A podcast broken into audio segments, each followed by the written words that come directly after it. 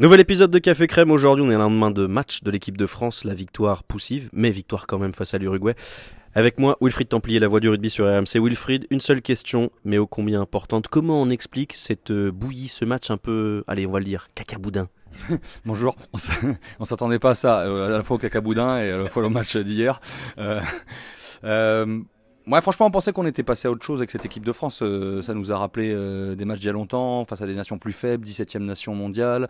Euh, nous, on est quand même troisième. Il y a eu 12 changements et voilà, c'était au...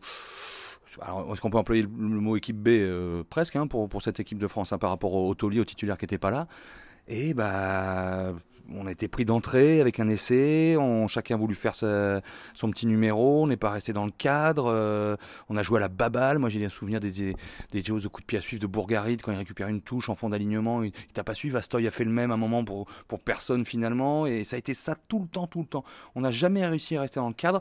Pour moi, la seule action, action marquante euh, que j'ai, ce qui est carré, c'est l'essai de Bielbiaré, qui est à, à la combien? 73e où là on, les concasse, on les concasse, on reste dans l'axe, on, resserre la défense et on écarte et au final on marque un bel essai. Sinon, on n'a rien vu de tout ça euh, pendant le match.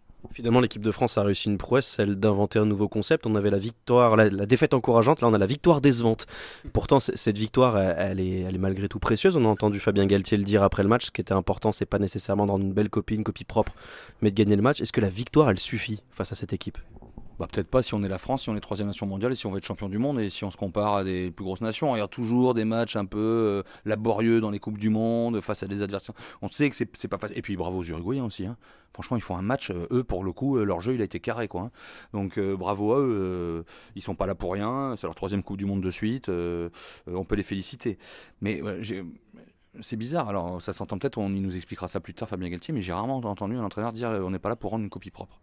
Ah bon Pour rendre une copie sale, on rend des brouillons. Ouais, c'est un encouragement à tous les feignants à l'école euh, dont je faisais partie. Merci Fabien, moi aussi, on se reconnaît quand même dans ce genre de discours-là. On n'est pas là pour rendre des copies tout court, des fois même, quoi, ça peut arriver. Ouais, on l'a pas trop révisé, bon, tiens, 5, 6 sur 20, bon, bah, ça passe. Ah oh, bah merci, merci papa. Donc euh, oui, non, c'est bizarre. Alors après, il y a de la communication aussi. Euh, peut-être qu'il va pas leur dire ça en interne et que je pense qu'à la mi-temps ou à la fin du match, euh, le technicien qu'il est, avec Laurent Labitte, on les voit en tribune, il devait mais s'arracher les cheveux sur, sur des, trucs, des choses simples qu'on a mal fait. Quoi, donc, euh... Et puis il y a eu aussi quelques, quelques problèmes d'indiscipline. C'est la première fois qu'on voit une équipe de France aussi indisciplinée dans l'air Galtier. Le match, c'était pas facile. Hein. C'était pas facile. 30 pénalités dans le match aux deux, à deux équipes, hein, évidemment. Mais je crois que l'équipe de France euh, concède 16 pénalités. 15 pénalités, c'est ça? Alors, Ouais, on avait eu 18 en Italie au premier match du tournoi destination avec euh, Mathieu euh, Carlet, euh, l'arbitre de Pays de Galles euh, Fidji.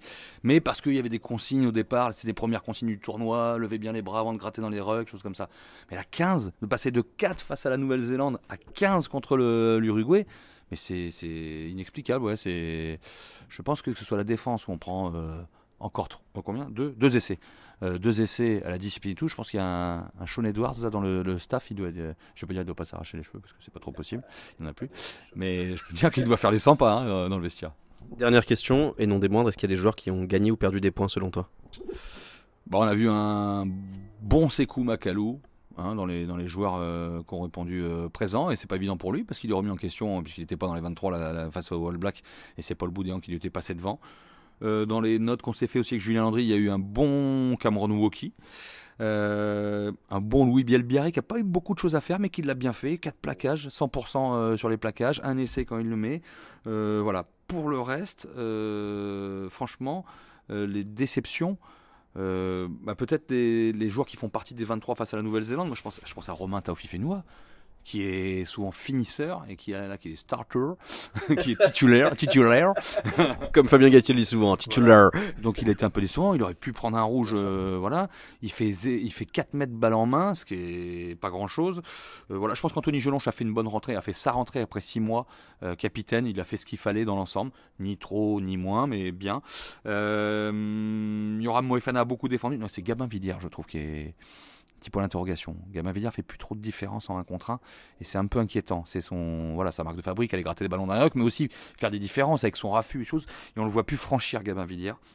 Voilà, Arthur Vincent aussi, un peu en difficulté. Très bon contre les Blacks quand il est rentré. Là, un peu en difficulté. Et avec Yoram Moefana, qu'on voit pas trop offensivement, on voit pas la solution derrière Danti et Ficou. Donc voilà, c'est pour le. Si on fait un rapide tour comme ça, ouais, c'est tout.